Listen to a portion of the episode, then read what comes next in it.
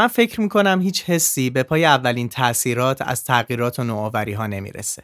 با خودم میگم اگر تو دور و زمونه دوران رمانتیک موسیقی زندگی میکردم، شاید این شانس رو داشتم که در بایرویت و در سالن اپرایی که لودویک دوم به قصد اجرای آثار واگنر برای اون ساخته بود، به تماشا و شنیدن درام موزیکال های واگنر بشینم. تا ببینم گابریل فوره آهنگساز بزرگ فرانسوی درست میگه که اگر کسی آثار واگنر رو در بایرویت نشنیده باشه، انگار که هیچ موسیقی در زندگی نشنیده. یا به قول واگنر که میگه آنجا که زندگی باز می ایستد، هنر آغاز می شود. ببینم هنر از همونجا آغاز میشه؟ واگنر جادویی، واگنر نوآور، واگنر جسور و البته واگنر و ملودی های بی پایان اون. و شاید بخت بیشتر با من یار بود و اون زمان ملودی های جوزپه وردی رو همراه با مردم ایتالیا در سالن های اپرا زمزمه می کردم و می فهمیدم فرزند مردم بودن وردی یعنی چی؟ مطمئنم ژورژ بیزه در مورد وردی درست گفته که شعله هایی از شوری موجز آسا در وجودش زبانه می کشد. وردی و ملودی های جاودانه او که بعد از اجراها تا به امروز زمزمه اونها ورد زبون عاشقان اپراست. شاید که این اتفاق برای من نیفتاده، اما تخیل درمان این حسرت منه. پس با من همسفر خیال شو تا در سفرمون از عرفئو تا ملکوت همراه با نادر مشایخی به سراغ ریچارد واگنر آلمانی و جوزپه وردی ایتالیایی بریم.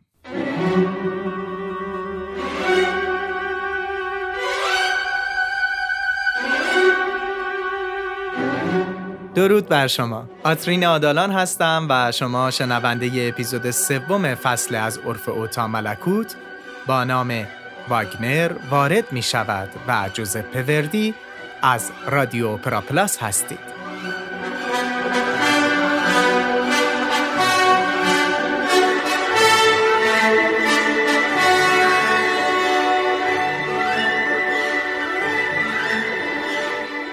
در اپیزودهای قبل به طور مفصل در مورد دوران پیدایش اپرا و همینطور پاندمی اپرا صحبت کردیم و حالا میرسیم به قرن 19 و اوج اپرا در قرن 19 توسط دو نابغه بزرگ رمانتیک، یعنی واگنر و وردی. سال 1813 در تاریخ موسیقی سال پربار و با اهمیتی قلمداد میشه.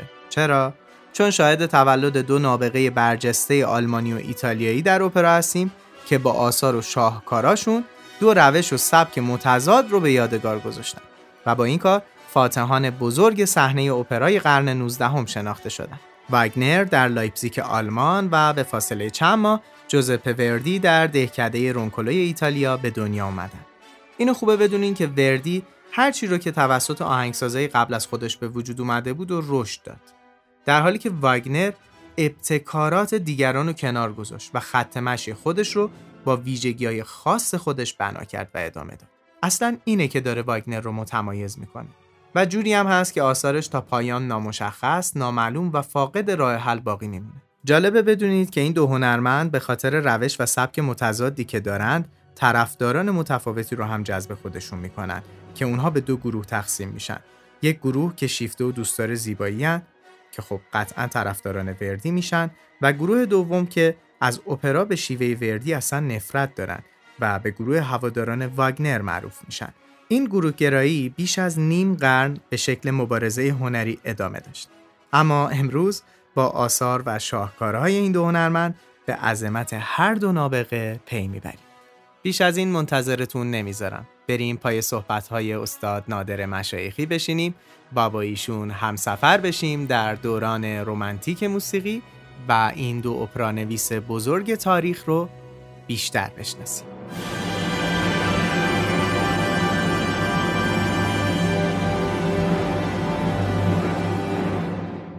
درود بر شما استاد مشایخی عزیز، خیلی خوش اومدین. بخیر، خوشحالم. سلام به شما میکنم و شنونده. استاد فکر میکنم بدون معطلی بریم سراغ واگنر. آره دیگه، امروز دیگه جاشه که واقعا با واگنر شروع کنیم، چون واگنر یه پدیده است واقعا. با قول آدورنو که تلاشی درباره واگنر، کتاب خیلی معروف رو می‌نویسه که واقعا باید گفت واگنر فقط آهنگساز نیست، شاعر و از لحاظ اجتماعی خیلی مهمه، از لحاظ سیاسی مهمه. شما هر کاری بگین این آدم کرده، واقعا یه آدم کاملا استثنائیه. برای من استثنایی بودنش در اینه که مثلا این نمیموند یه جا. آدم که آهنگسازه خب بالاخره یه جایی رو میخواد که راحت باشه، بتونه بشینه آهنگسازی کنه. این نه بابا، هر دو سال یه مرتبه یه جای دیگه است و حتی میرسه به زوریخ. مسائلش خیلی مسائلی هست که در آن به وجود میان، 5 سال پیش میره بعد دوباره عوض میشه. همش اینجوریه، یه همچین عادتی داره، عادتش اینه اصلا. و اینو آدم تو اپراهاش هم میبینه از لحاظ دراماتورژی، ولی از لحاظ داستان نه. از لحاظ داستان شما میبینید داره یه خط رو دنبال میکنه و تا آخر این خط رو میره. یعنی اگه با لیبس فربوت شروع میکنه، عشق ممنوعه، تا پارسیفال یک مطلب توش همیشه اتفاق داره میفته و خودش رو داره مشغول میکنه، اونم رستگاریه. میدونین دنبال رستگاریه، اینش من خوشم میاد.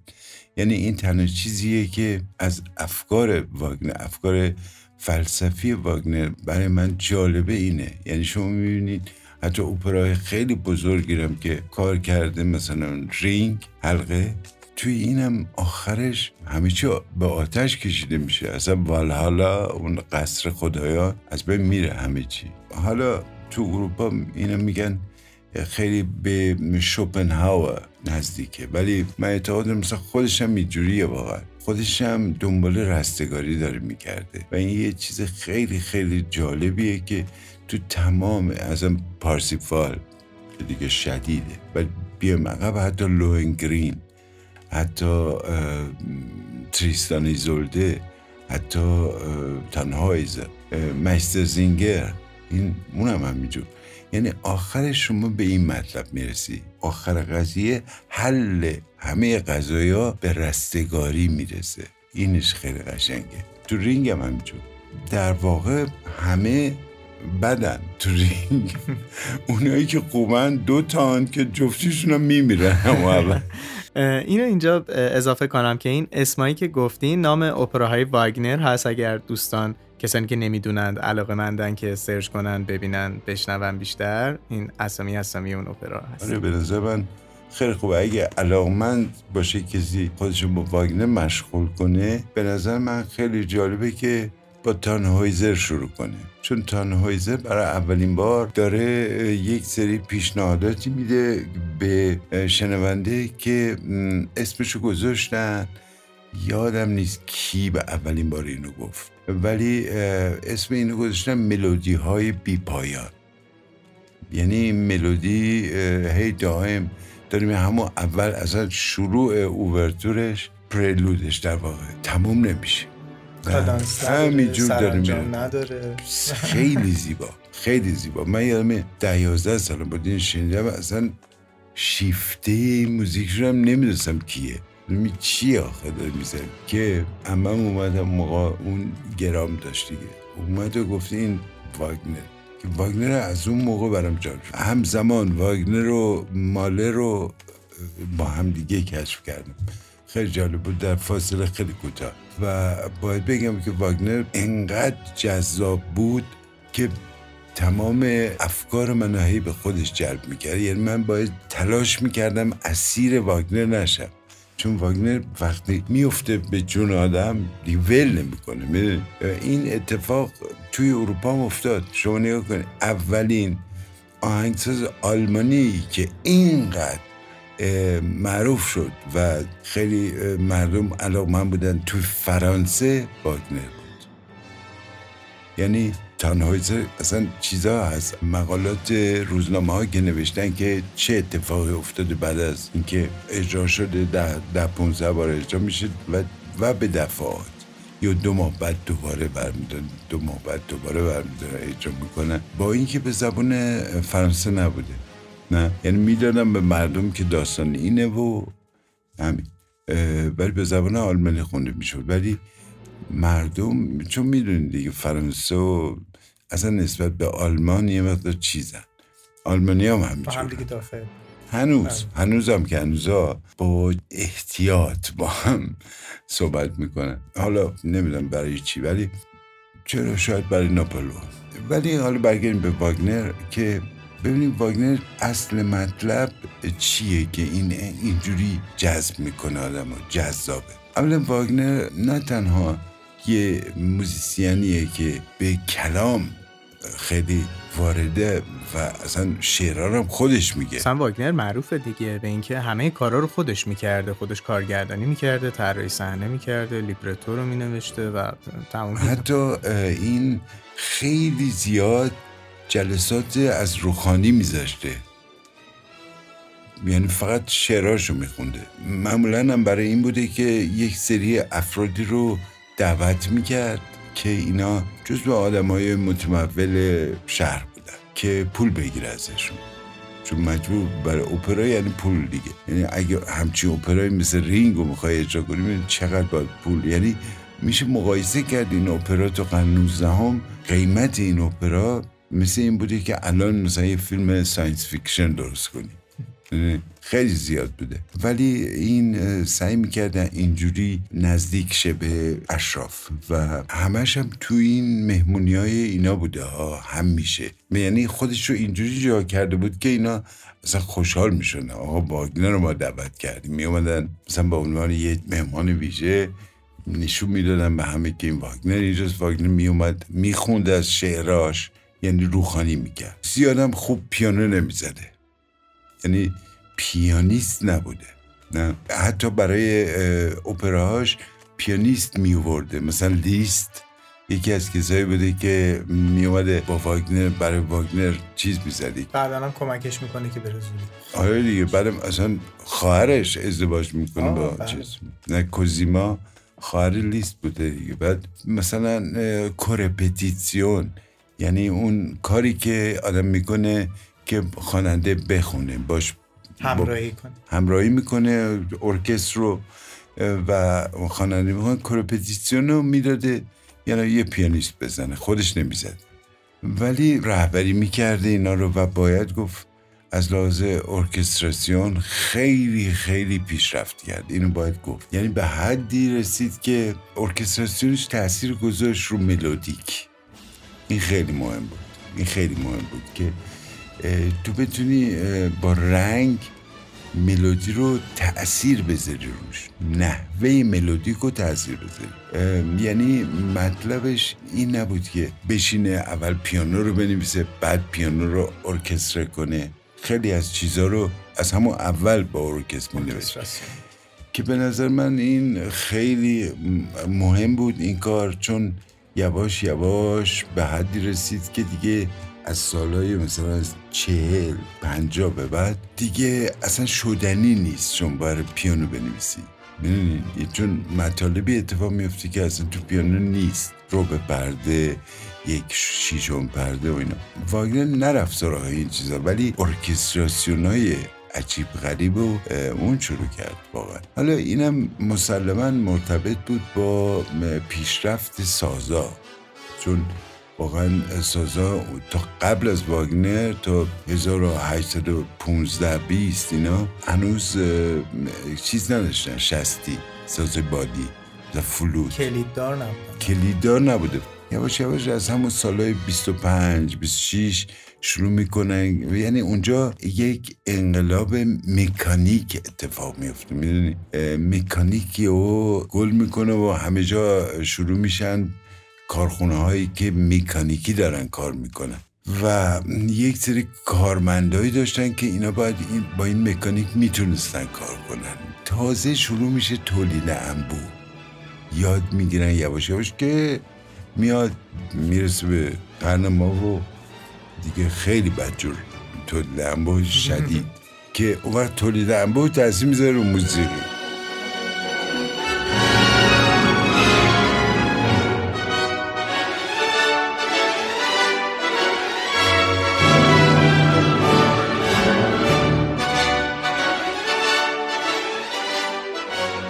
خب برگردیم به بحثمون در مورد استفاده سازها توسط واگنر. اولا استفاده‌ای که میکنه اینه که خیلی بادیای مسی رو یهو باشون کار میکنه، چون بادیای مسی ترومبون از زمان باروک میتونسته، جوانی گابریلی معروفه که اصلا چیزای زیبا نوشته برای ترومبون. ترومبون میتونسته برای که کولیس داره دیگه، مثلا چیز نمیخواد، کلید نمیخواد. کلید داره البته اینور، ولی برای اینکه اینو از ترومبون مثلا تنور تبدیل کنه به ترومبون باس، یعنی یه پنجم یا میارتش پایین. ولی معمول ترومپت مشکل داشته و هورن مشکل داشته. هورن بهش میگفتن ناتور هورن دیگه، هورن طبیعی. هورن از زمان مثلا بتوون هم یه سوراخ‌هایی میذاشتن که طرف با انگشت سعی میکرد تون رو عوض کنه، ولی به اون قدرت، اون تکنیکی که کلیت آورد نبوده که خیلی پیشرفت. یعنی هورن اصلا یه سازی شده، یعنی یه سازی شد که این پیشرفت از زمان واگنر شروع میشه و تأثیری که میذاره روی بروکنر تأثیر میذاره، تأثیر خیلی شدید، که یعنی بروکنر واقعا عاشق واگنر بوده. میدونم که سمفونی 3 شو اصلا اسمش واگنر سیمفونی میذاره و این واگنر سیمفونی باعث میشه که بعدن مالر، در واقع چون مالر بیشتر کارش رهبری اوپرا بود که خیلی مسئلهش واگنر بود، یعنی اتفاقا اصلا دوست نداشت اوپرای ایتالیایی، بلکه اوپرای واگنر همیشه تو رپرتوار سالنش اوپرای واگنر بود و خواننده خیلی خوبی هم گیر بود. اون موقعی که تو وین بود، یه 4-5 سالی تو وین بود که سعی میکنه تو وین، تو شتاتسوپر وین، یعنی که اون موقع هوف اوپر بوده، اوپرای سلطنتی بود، یه چیزای جدیدی رو میاره که همه وابسته بودن به اجراهای واگنر. چون واگنر مثلا شما ببین پارسیفال خیلی طولانیه، پارسیفال یه 4 ساعت 4.5 ساعت هست، بلکه تو بعضی از اجرا بیشتر. اصلا واگنر این اعتقاد هم داشته دیگه که آدم ها وقتی میان اپرا ببینند یه چند ساعت کلن از دنیا و زندگی و اینا جداشن و یک جای دیگه ای سیر کنن. اصلا این خیلی مهم بوده که این اپرا رو کی شروع کنی، چون از اون دوره مثلا از سالای 30-40 یواش شروع میکنن کوچه ها رو نورانی کردن. یعنی در واقع در 1770 سال تولد بیتوون، اولین شهری که لامپای تو خیابون، لامپای گازی میگیره، زالتسبورگ بوده که یعنی موزارت تو اون شهر زندگی میکرده. زندگی شبانه هم داشته، میشد زندگی شبانه داشت. قبل از اون یعنی بری این کافه اون کافه باز بوده برای اینکه نور بوده، ولی مثلا شهرهای دیگه نور نبوده. اینم باز تأثیر خیلی شدیدی گذاشت رو اجرای اپرا. اجرای اپرا یکم دیرتر شد، نه؟ ولی واگنر این مسئله براش مهم بوده که این کی شروع میشه اپرا، به خصوص تو پارسیفال. یعنی میخواسته که آدم ها روز وقت آفتاب هست و فلان اینا بیان برن تو اپرا، بعد شب بیان بیرون. یعنی اصلا یه زمان دیگه است، میدونی؟ اصلا همین تصور یه زمان دیگه میورد که خودشم اصلا اسم اپرا نمیگفت به این اپرای خودش، اینا درام موسیقایی بود، درام موزیکال. بله.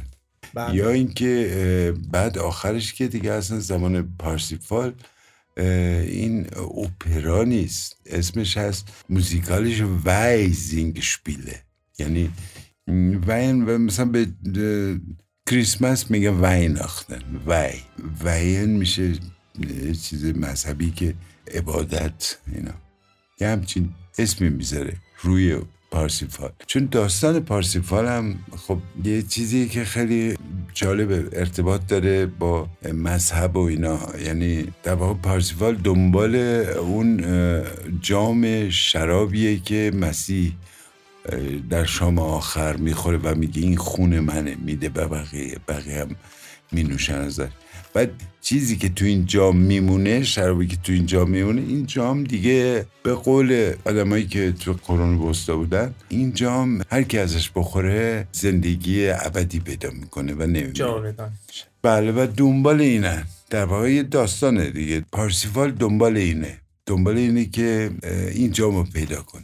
و خیلی جوونم هست. خیلی جوونه. 22 سال 23 سال یعنی داره سعی میکنه اینو گیر بیاره که میره تو اون معبدی که معبد دلاوران هستش که اینا همه دنبال این جامن که اینو میفهمن که این یه آدم به خصوصیه که دنبال جام این میتونه برسه، جامو پیدا کنه و در واقع جامو پیدا نمیکنه ولی یه چیز مهمتر رو پیدا میکنه، میفهمه که خودش رستگاره. اصلا در واقع پیدا کردن اون جام نیست که اونو رستگار میکنه، رفتن این راهی که رستگارش میکنه. خیلی جالبه، خیلی قشنگه. یعنی واقعا شما از پارسیفال میای بیرون یه مدتی اصلا نمیتونی با کسی، یه سری واقعیتایی رو تو آدم نشون میده. آدم دوست داره پارسیفال باشه، یعنی بگذره از همه چی به خاطر رستگاری.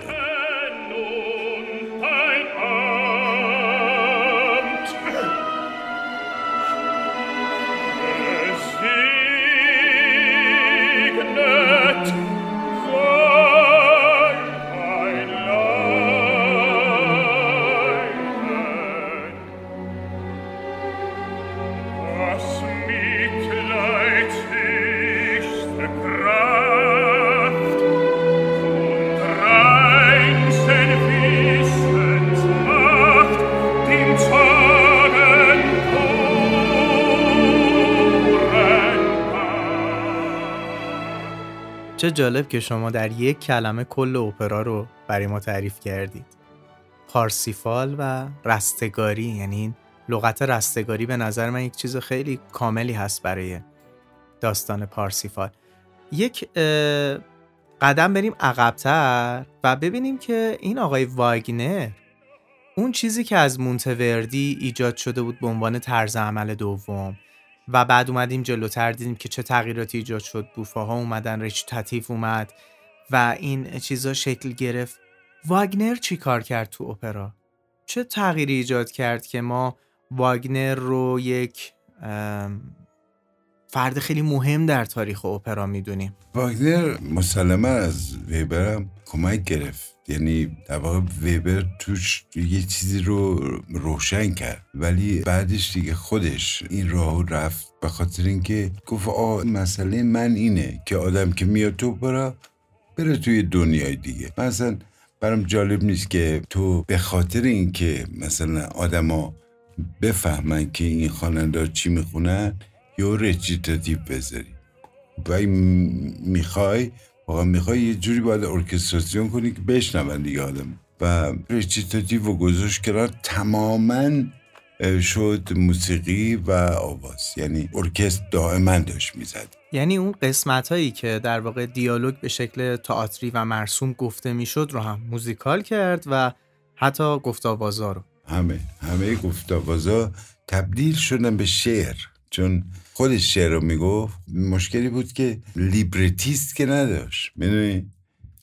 خودش مینوشت لیبرتو رو. بنابراین موزیک و کلام یه جوری با همن، یعنی یه جایی مثلا تو زیگفرید قسمت سوم رینگ این میمه که یه موجودیه که میاد برای زیگفرید این شمشیر رو که تو اپرای قبلی والکوره شمشیر شکسته بود مال زیگموند، نوتونگ اسم شمشیر است. این شمشیر رو باید سرهم کنه و نمیتونه و میان وقتی دارن راجع به شمشیر صحبت میکنن و زیگفرید میاد شمشیر رو میگیره، یه جورایی میمه این شمشیر رو چسبونده، حالا میگه بیا امتحان کن و این شروع میکنه با شمشیر هی زدن این ور اون ور، ولی چیزی که میخونه صدای شمشیر میده، یعنی اون چیک شمشیرا که میخوره به هم. اصلا چیز واقعا زیباست. در واقع صدا، دراماتورژی، موسیقی همه یه چیزه، گزامت کنستورک، یعنی یک هنر مجموعه است، همش با همه، نمیشه جدا کرد اصلا.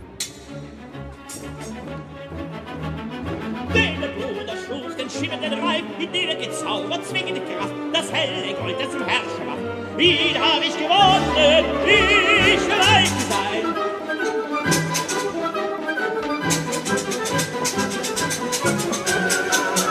Selbst der eisige Mann zum Zwerg entthrone, zwing ich ihn als Nibelungen höher steigt er nieder. Der Hochzeit soll mir eures helfen. Und der verachtete Zwerg, wie wird er geehrt. چقدر زیبا واقعا. پس اون چه که وجود داشت این بود که در واقع یک آوازی خونده میشد، یک آریایی خونده میشد، بعد صحبت کردن عادی میومد، دیالوگ گویی عادی میومد، بعد مثلا یک دوئت آوازی میومد، دوباره دیالوگ میومد و این اتفاق داشت میافتاد که خودتون هم قبلا گفتین این یک اشکالی داشت، یک پارچه نبود. در واقع واگنر اومد تمام اینو یک پارچه کرد. بله. و چه اسم خوبی هم انتخاب کرده بود برای اینا، درام موسیقایی یا درام موزیکال. فکر میکنم درست هم هست دیگه. بله، چون برحال درامه واقعا. و مثلا این از تریستان ایزولد واقعا شروع میشه، یعنی شروع رو باید بذاریم تریستان ایزولد. به قول آدورنو تریستان موسیقی رو بی اعتبار کرد. خیلی جالب حرف میزنه. چرا بی اعتبار کرد؟ برای اینکه تو همه هشت میزان اول که شاید 200 کتاب راجبش نوشتن، هم برای همون هشت میزان که این تو چه گامیه بالاخره مشخص نیست گامش چیه.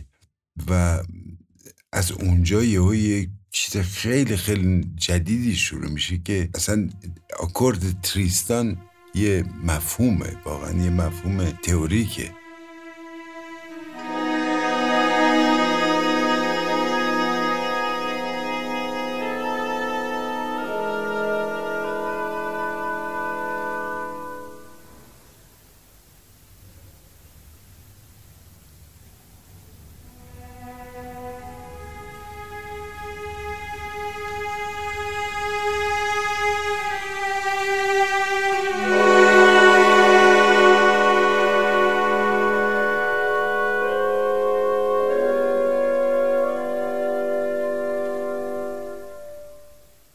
ولی از اون خیلی مهمتر، حداقل از رینگ به بعد یه اتفاق خیلی خاصی میفته، چون تو رینگ انقدر پرسوناژ هست، انقدر شخصیت تو رینگ هست، 5-6 شخصیت مختلفه. خب اینا رو چون قرار بر این بوده که روز اول یک مقدمه باشه که این کوتاه باشه، کوتاه منظور 3 ساعته که در واقع طلای راین بوده، اون در واقع مقدمه است. تو طلای راین شما مقدماتی رو میبینید که بعدن از والکیوره اصل ماجرا شروع میشه، یعنی گذشته این جریان رو میبینید که اصلا چی باعث شده که این کنفلیکت، این جنگ و جدال ایجاد بشه، که اون طلای راینه، اون حلقه هایی که البقیش برداشته که همه دنبال اونه، چون اون زندگی جاودانه میده به هم.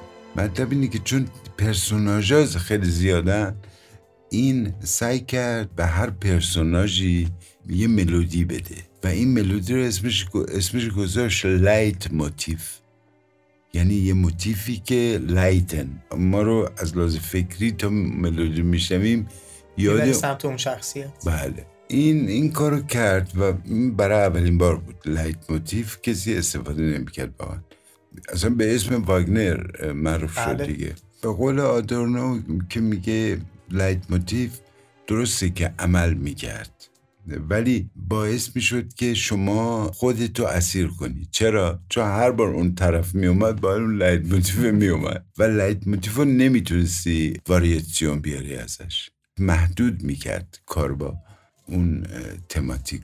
اوکی، قبول. به خصوص که از وقتی که فیلم ناطق شد، مثلا سال 1927 به بعد، به عبارت 29 آهنگسازای موسیقی فیلم شروع کردن با استفاده از لایت موتیف و خب این باعث شد که یه مقدار به بیراه بره، یه مقدار حجب بشه.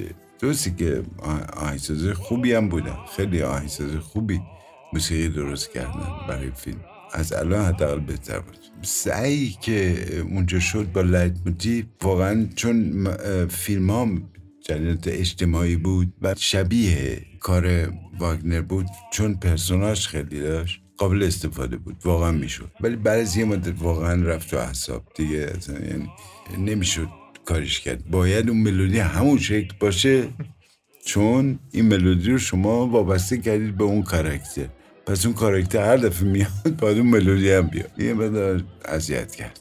ولی خب لایت موتیفای واگنر واقعا لایت موتیفای خیلی قشنگ، خیلی شما تماتیک رو ببینید با اون شخصیت یه جورایی وفق میده، یه جورایی جالبه. یعنی اون دوتا قول رینگ، فافنر و برادرش دوتا قوله، اصلا لایت موتیفای اینقدر باحاله که اصلا شما نبینی هم این لایت موتیف میزنی میگی این قوله اومدن.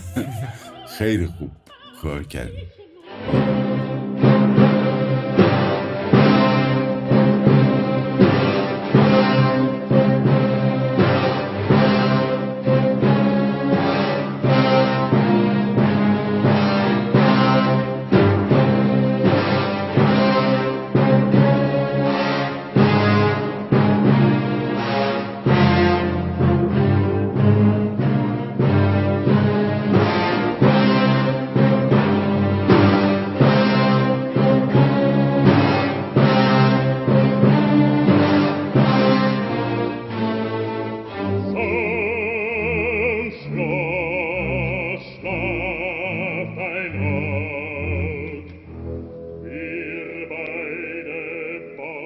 من فکر میکنم این لایت موتیفا ارزش بارها و بارها و بارها شنیده شدن رو دارن در هر صورت. و برگردیم سر بحث اصلیمون.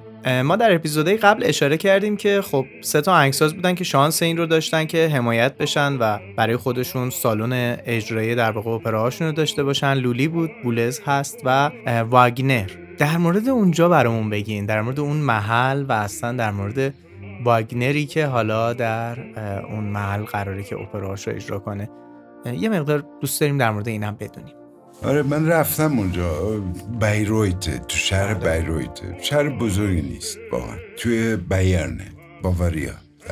من راستش کم عدد گرفتم باید اینو بگم، چون یه جوریه که صندلی نداره، بلکه اینا یه نیمکت خیلی طولانیه، یه بده منحنی هم هست. پشتم نمیتونی تیکیه درست بدی، چون یه پای یکی دیگه است. نه و از لحاظ آکوستیکی هم الان واقعا خیلی خیلی سالن‌های اپرای بهتری هست که بتونی اپرا رو توش قشنگ بشنوی.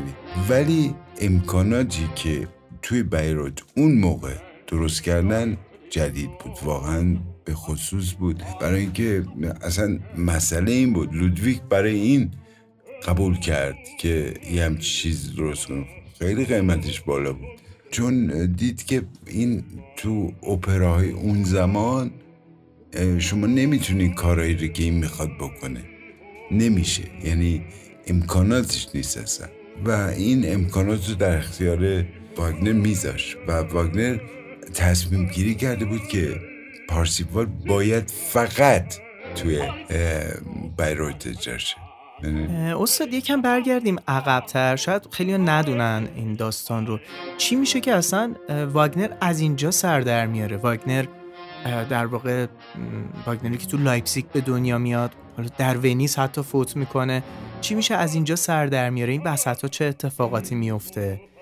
فکر میکنم اگه اینا رو بگیم کلا اصلا واگنر رو تعریف کردیم. آره واگنر، ببین از یک طرف من باید اینو بگم که واگنر یه آدم، یعنی من نمیخواستم دوست باشم با واگنر، از علاقه نبودم، چون واگنر یه آدم موقعیت سنج بود، اینو باید گفت. یه آدمی بود که مثلا میدید که این آدمای پولدار بحثایی که میکنن مثلا راجب جوداست، اون موقع آلمان، و برداشت یه رساله نوشت راجب جودا در موسیقی، در حالی که اولین اپراهاش رو تمام رهبراشون جهود بودن. اصلا به نظر من این چیزی که نوشته راجب جهودا، این فقط برای این بوده که دل این پولدارا و اینا رو به دست بیاره و نشون بده که منم از شمام و یه مقدار. اصلا جدی نیست واقعا. تنها کسی که بد شد، جدی گرفت، هیتلر بود. هیتلر این جدی گرفت، گفت بیا دیگه این اصلا یه آهنگسازیه که ضد یهوده دیگه، باید قطعاش رو اجرا کنیم. برای همین هم عاشق واگنر بود. عاشق واگنر بود و واگنر شد یک سمبل ناسیونال سوسیالیسم که به نظر من این فقط سوء استفاده شده از واگنر.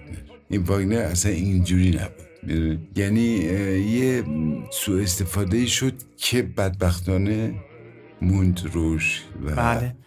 خب پس با همین احوالات چرا دوباره از اونجا حالا به نوعی میگن اخراج شد یا اونجا رو ترک کرد و مجبور شد اصلا این همه سفر کنه، جا به جا بشه؟ بهتون میگم واگنر چیزه. واگنر یه مثلا یه چیز خیلی خیلی جالبی که تو وین بود اتفاق میفته، خیلی جالبه. اون تو هادیگاسه تو وین زندگی میکرد، محله 13 که یه جوری خیلی قشنگ و باحاله. توی یه خونه زندگی میکرد توی این هادیگاسه که یه برج داشت. این خونه خیلی بزرگه، مثلا شاید 16 تا اتاق 17 تا اتاق داره و سالن برای اینکه آدم‌ها رو دعوت کنه بیان مثلا شعرشو بشنون و اینا از روخانی میکرد. و محله‌ای که تمام اشراف اون موقع وین اونجا زندگی میکرد.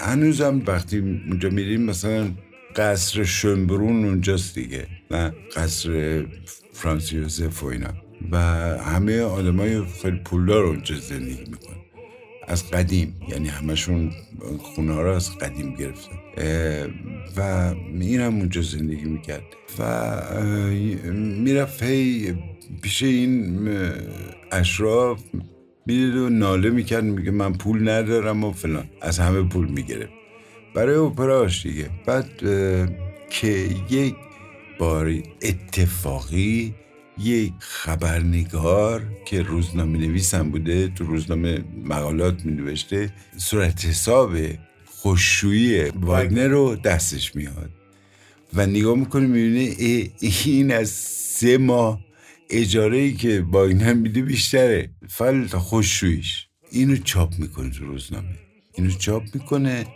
و این چاپ باعث میشه که اون افرادی هم که پول داده بودن به واگنر ببینن نباقه این بعضش درست بی خودی اومده به ما گفته ما پول نداریم و فلان اینا، همه تقاضای پولشون میکنن که باید پول برگرده و الا اصلا ما از طریق قانونی دنبال میکنیم یک قضیه رو که واگنر از ترسش پا میشه میره زوریخ. یعنی زوریخ رفتنش در واقع فراره از وین. یه همچین تیپی بوده دیگه.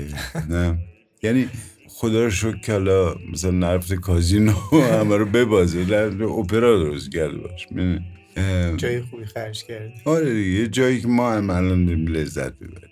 یعنی یه آدم میگم یه آدم چیزی نبوده، یه آدمی نبودی که مثلا آدم بشنی باشه مثلا خیلی معاشرت داشته باشه. معاشرت نه نمیشد باش داشت، یعنی آهنگسازه اصلا به طور کل باشون سخت معاشرت داشته باشیم. نه اون طرف باید تنها باشه دیگه، تماش تو خونهش تنها نشسته، کار مشکلی. خب این از اونجا رفت زوریخ دیگه، تو زوریخ مون دیگه. بعد می‌خواست اون اپرا در واقع خانه رو اونجا بسازه که نشد توی زوریخ. دوباره اونجا هم نمیدونم چه مشکلاتی بوده که نتونست و رفت سمت باواریا و توی بایروت اونجا هم همین مشکلات بود.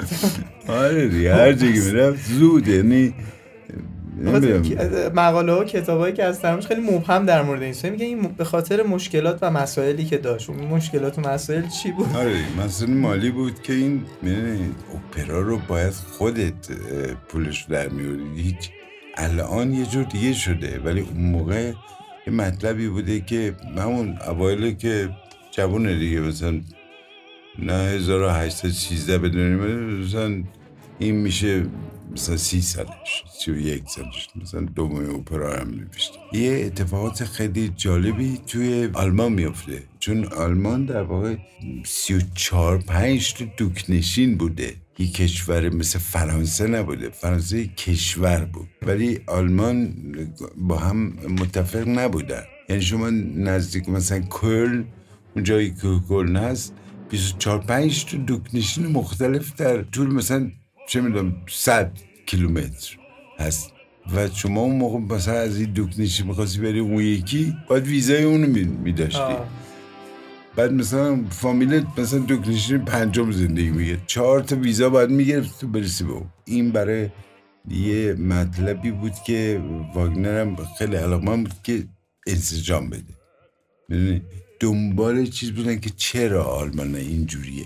و اون صحبتایی که راجع به جودا کردن یکی از دلایلش این بود، میگفتن که تمام چیزهای مهم و چه میدونم شغلای مهم و پزشکی و نمیدونم هنری و که واقعا آدم پول در میاره همه رو جودا گرفته، این اذیتشون کرده. پس این که میگن توی شورش می 1841 شرکت داشته و به این دلیل بوده، این هم هست یا نه؟ این یکی از دلایل. نه چرا واقعا، چون یه جوری واگنر سیاسی هم بوده دیگه، احتیاج هم بوده واقعا. یعنی میبینم که اصلا دلیلی که رینگو نیبلونگنو درست میکنه اصلا یه دلیل سیاسیه، برای اینکه به آلمانه نشون بده این اسطوره ها مال شما هست، همه تون با هم این اسطوره رو دارید، که یک وحدتی بده، نه تلاشه اونه. و از طرف دیگه شما میبینید که این اصلا دیو همون موقع با باکنین که اصلا آنارشیست بوده با اونم میره دوست میشه و با اونم میگم هر 2-3 سال رنگ عوض میکرد. و جالبه که هنوزم اجرای واگنر با حواشی خودش روبرو هست، همچین بی سر و صدا هم نیست. بله. بریم سراغ بخش دیگری از اروپا. همزمان با واگنر یک اپرانویس دیگری هست که کاملا هم متضاد با واگنر و جالب اینه که دقیقاً همزمان با واگنر به دنیا اومده.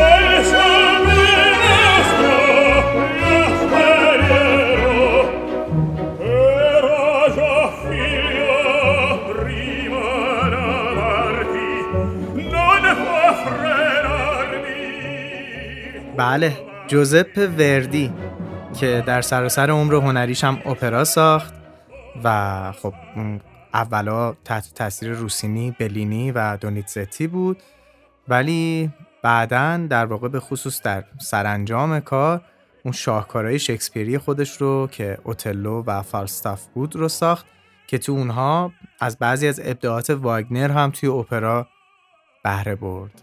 خیلی دوست داریم بشنویم در مورد این اپرانویس محبوب ایتالیا.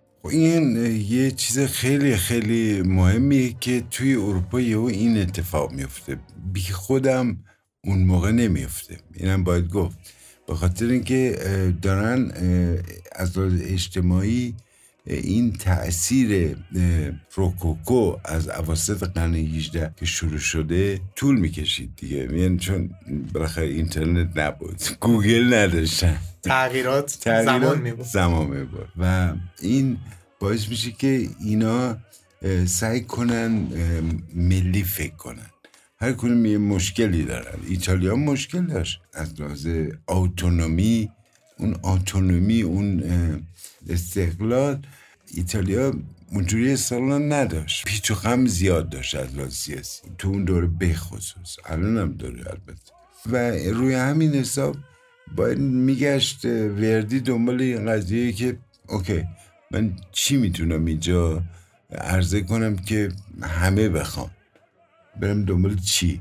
همین پروبلم هم واگنر داشت، واگنر رفت دنبال اسطوره، نه رفتم بالا اسطوره آلمانی و هی بهتر و بهتر شد. یعنی تا وقتی که به رینگ رسید دیگه از رینگ مطلب شروع شد که بعد پارسیفال هم تموم شد. پارسیفال هم یه اسطوره است دیگه، اسطوره مسیحیه که تو بیان به خصوص خیلی خواهان داشت. اوکی، ولی تو ایتالیا هم دنبال یه چیزی میگردی که مال همه باشه. بهترین چیز نگاه میکنه میگه آقا ما چرا نمیم فعلا تو لایف، تو زندگی عادی دنبال یه چیزی بگردیم، نه و مثلا میاد اپرای دون کارلو رو، یا به عبارت دون کارلوس، آلمانی ها میگن دون کارلوس، فرانسوی دون کارلو، در واقع اون رو درست میکنه که تماتیکش اصلا ایتالیایی نیست.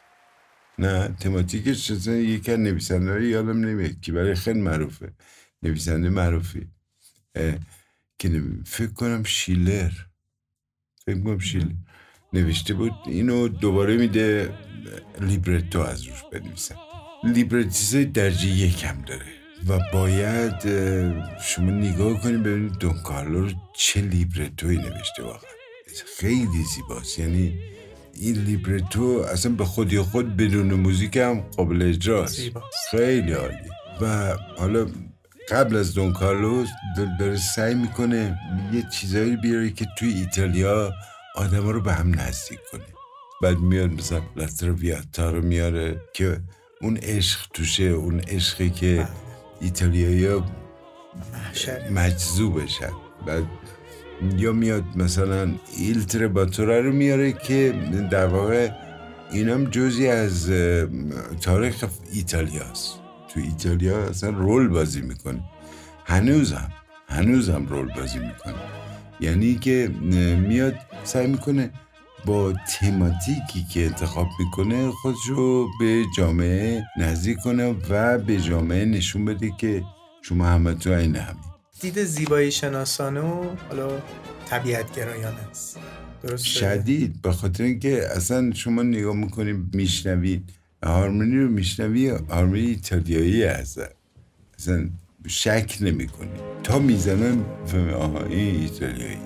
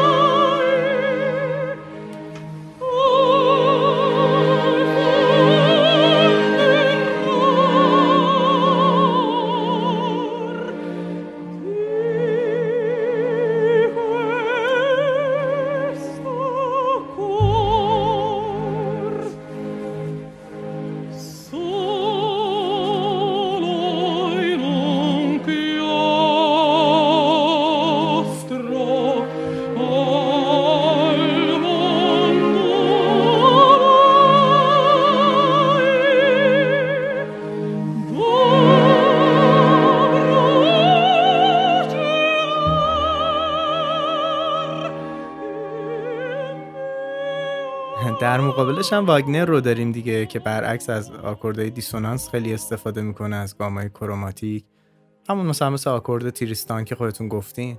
آره دقیقاً، یعنی وردی ولی میمونه ایتالیایی، یعنی تا آخر ایتالیایی میمونه، به حدی که اصلا از لحاظ ناسیونالیستی مهم میشه.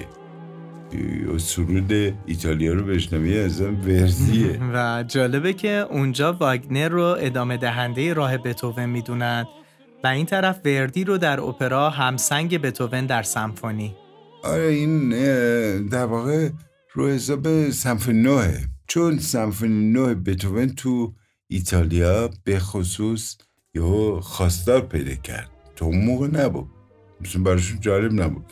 اینه کیه اصلا موسیقی شمال ایتالیا برای ایتالیا زیاد مهم نبود، طوری که اگر از آهنگسازی که اون مال مثلا شمال بود می اومد تو ایتالیا اجرا میکرد، اینا اسمش رو گذاشته بودن اولترامونتانی، پشت کوهی.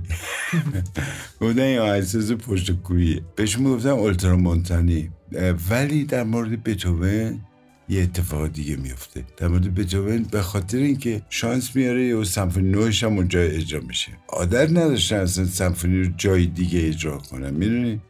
و خودش میبود چون بتوون خیلی زود فوت میکنه و 58 سالش نمیشه بیشتر و شنوایش هم دست میده. خب اینو خیلی راحت‌تر میتونستن آدمای دیگه مثلا بزنم و معروف شد دیگه سمفونی نو، بالاخره تو ایتالیا میشنون و جلب میشن به این، به خاطر اینکه موسیقیش یه جوری میشه باش خوند، یه جوری اصلا بتوون قسمت 4مش یک کلکه چون بتوون داشته سمفونی 9 مینوشته، دوست شیندلر میاد پیشش میگه من شنیدم که جشن استقلال اتریش رو قرار بگیرن بعد از جنگ‌های ناپلئون و میخوان یه سفارش بدن، میخوای به تو بدن یه کاری کنی به تو بدن. اونا رفتن سراغ اون آهنگساز معروف اتریشی به نام ورانیتسکی و به اون میخوان بدن که بتوان دوباره اسمبلی میشه طبق معمول، میگه ورانیتسکی بی‌سواده چه بلد نیست فلان اینا، میگه ولی من نمیتونم اونو اجرا کنم برای اینکه الان سمفونی 9 سفارشی دارم، باید این تموم شه، نمیتونم در حال باید دوتا کار بکنم و ددلاین داره سمفونی 9. بعد از یه 3-4 روز این به شیندلر میگه چرا میکنم این کارو؟ چرا؟ به خاطر اینکه اون موسیقی رو که اونجا هست مینویسه و اونو به عنوان قسمت 4 سمفونی 9 استفاده میکنه، اصلا برای سمفونی 9 نبوده و شما الان میشنوین. برای اینکه یک حقانیتی به وجود بیاره که این متعلق به سمفونی 9 از قسمت اولش یه تیکه‌ای ورشته گذاشته توش، از قسمت دومش گذاشته و قسمت سوم، ولی اگه اینا نباشه از لحاظ بافت ارتباطی نداره. یعنی یک اتفاق باعث میشه که یه همچی چیز شاهکاری به وجود بیاد. بله. و اون موسیقی هم که میبینی که مثلا تماتیکش خب خیلی به همه میخونن، برای این انقدر ساده نوشته که آدم هم با ارکستر بخونن تو اون جشن، برای اینکه تو اون جشن با شکوه اجرا بشه و هیجان که یه جوری موزیکو می‌نویسه که آدم هم بتونه و رو همین حساب خب این تاثیر میذاره روی ایتالیایی، چون ایتالیایی خیلی عاشق این نه که بخونن، یعنی همزمان بخونن مثل خودم.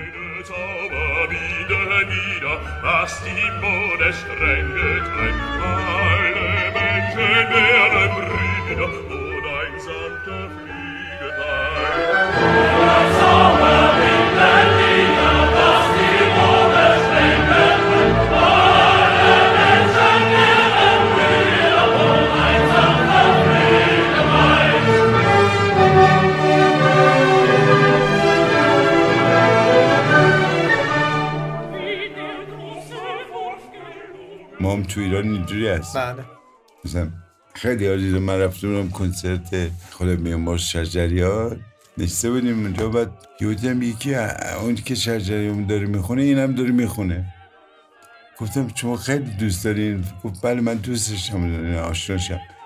گفتم خب پس میخوام بشنویم، یعنی شما وقتی میخونید ما نمیشنویم. بله نه ایرانی دوستان بخونم، ولی ایرانی دوستان بخونم. بعد ایتالیا هم همجوره دیگه، یعنی دوست دارم بخونم و دیدم میتونم بخونم و این اتفاقا خیلی تو ایتالیا گل کرد و اصلا شناسایی این بتوون از اون تاریخه که وردی هم و علاقه هم که داشت به آواز و اینا مسلماً رفت طرفش. مرسی استاد، ممنون ازتون. هرچی میریم جلوتر همه چی داره هیجان انگیزتر میشه و بریم یک جمع‌بندی داشته باشیم در مورد اینکه خب واگنر و وردی چه تغییراتی رو در ساختار دادن، حالا بیشتر قطعاً واگنر، در موردش یه صحبتی بکنیم و یک جمع‌بندی داشته باشیم. بله، واگنر که تمام سعیش وحدت آلمان بود، سعی کرد با اپراش نزدیک شه به این، یعنی سعی کنه که آلمان وحدت پیدا کنه. در واقع اون وحدت رو برد توی اپراش با ارکستر. آره دیگه. بعد پیشرفت خیلی شدیدی در نحوه ارکستراسیون کرد اصلا، یعنی یه چیزایی به وجود آورد که اینا تا قبل از واگنر واقعا نیست. من ندیدم، یعنی امکاناتی سازبندی خیلی خیلی نامتعارف بود، یعنی این سازبندی هایی که میکرد فکر کنم اصلا تا پیش از اون همچین چیزی نبود دیگه. به خصوص من شنیدم که مثلا توی حلقه نیبلونگ 134 نوازنده فکر کنم حضور داشتن و اصلا ساز جدید میاره، اصلا ساز جدید میاره، یعنی اصلا اون ساز توبایی که اون استفاده کرد، تنور توبایی که استفاده کرد، از اون موقع اسمش گذاشتن واگنر توبا، توبای واگنره. یعنی در واقع نه اینکه این سفارش داد، نه اونو درست کرده، این استفاده کرده. و اصلا شما فکر کنید مثلا به سازهای سولو داد که اینو سولو نمی گرفتن، به توبا اول زیگفرید سولوی توباه، یه همچی کارایی کرد. یا مثلا فافنر رو اون قول والکوره، این لایت موتیفش رو با توبا زد، سولوی توبا با ارکستر، از این کارا کرد خیلی زیاد. و خیلی جالبه که شما مثلا تو والکوره سن آخر میبینی که این اپرا در واقع باید تموم شه، تموم میشه، ولی تموم شدنش اینجوریه که ووتان خدای خدایان رو حساب این که برونهیلده که دخترشه یه کاری کرده که زیگموند از مرگ نجات پیدا کنه، چون ووتان میخواست زیگموند بکشه، ولی برونهیلده کمک زیگموند میکنه که زیگموند فرار کنه. چون ووتان میفهمه که برونهیلده پشت این قضیه بوده، این برونهیلده رو نمیکشه چون دخترشه، ولی میذارتش تو یک حلقه ای از آتش. یعنی شما نمیبینید تو این اپرا برونهیلده میمیره و خیلی جالبه که این اپرا تموم میشه، ولی نشون میده که یک داستانی میاد که اینو باید نجات داد، یعنی work in progress ایجاد میکنه. به نظرم این اولین work in progress به این شکل اومده. حالا صحبتش میشه، مثلا میگن اواسط قرن بیستم، ولی میشه این واژه رو ترجمه کنیم برای شنوندهامون. work in progress یه نوع از نگاه، دیدگاه فرمال هنریه که قطعه تموم نمیشه، نه یعنی شما قطعه رو تموم نمیکنید، طول میکشه، مثلا 20 سال طول میکشه تا اینکه بالاخره. اصلا من خودم هر وقت که اسم واگنر میاد یاد ناتمام میافتم، تمام نشده. و وردی هم که در این طرف میاد و همون کاری رو میکنه که در واقع واگنر کرد، ارکستر رو یک پارچه میکنه، یک دست میکنه و میاد از فرمای گراند اپرای فرانسوی در اپرایی که برای پاریس مینوشته استفاده میکرده و در آخر هم که گفتیم میاد از ابداعات واگنر هم استفاده میکنه و قصه به اینجا میرسه که قرار هست در اپیزود بعدی در مورد چی صحبت کنیم. خب ما که الان اومدیم رسیدیم به واگنر و وردی، یعنی دوتا جریان همزمان. خب این دوتا جریان همزمان ادامه پیدا میکنه، بعد از اینا هم ادامه پیدا میکنه. وردی از یه طرف خب به پوچینی میرسه دیگه اصلا نمیشه حرف نظر راجع پوچینی، اون از اون ور، اینم از این ور میاد میرسه به ریشارد شتراوس. در آلمان میشه ریشارد اشتراوس و در ایتالیا هم میریم سراغ پوچینی. با چقدر من منتظرم برای این روز که ببینیم باز اینا چه تأثیراتی گذاشتن. فقط در ارتباط با اپراه، یعنی واگنر رو آدمایی که اپرا درست نمی‌کردن هم تأثیر گذاشته، وردی هم همینجور. ولی ما چون فقط داریم راجع به اپرا حرف میزنیم، میگیم بعد از اینا این اپراها خیلی مهمه. قطعا همینطور استاد، مرسی که به این مورد اشاره کردین و بی‌صبرانه منتظر اپیزود بعد هستیم. قربانت، خدا.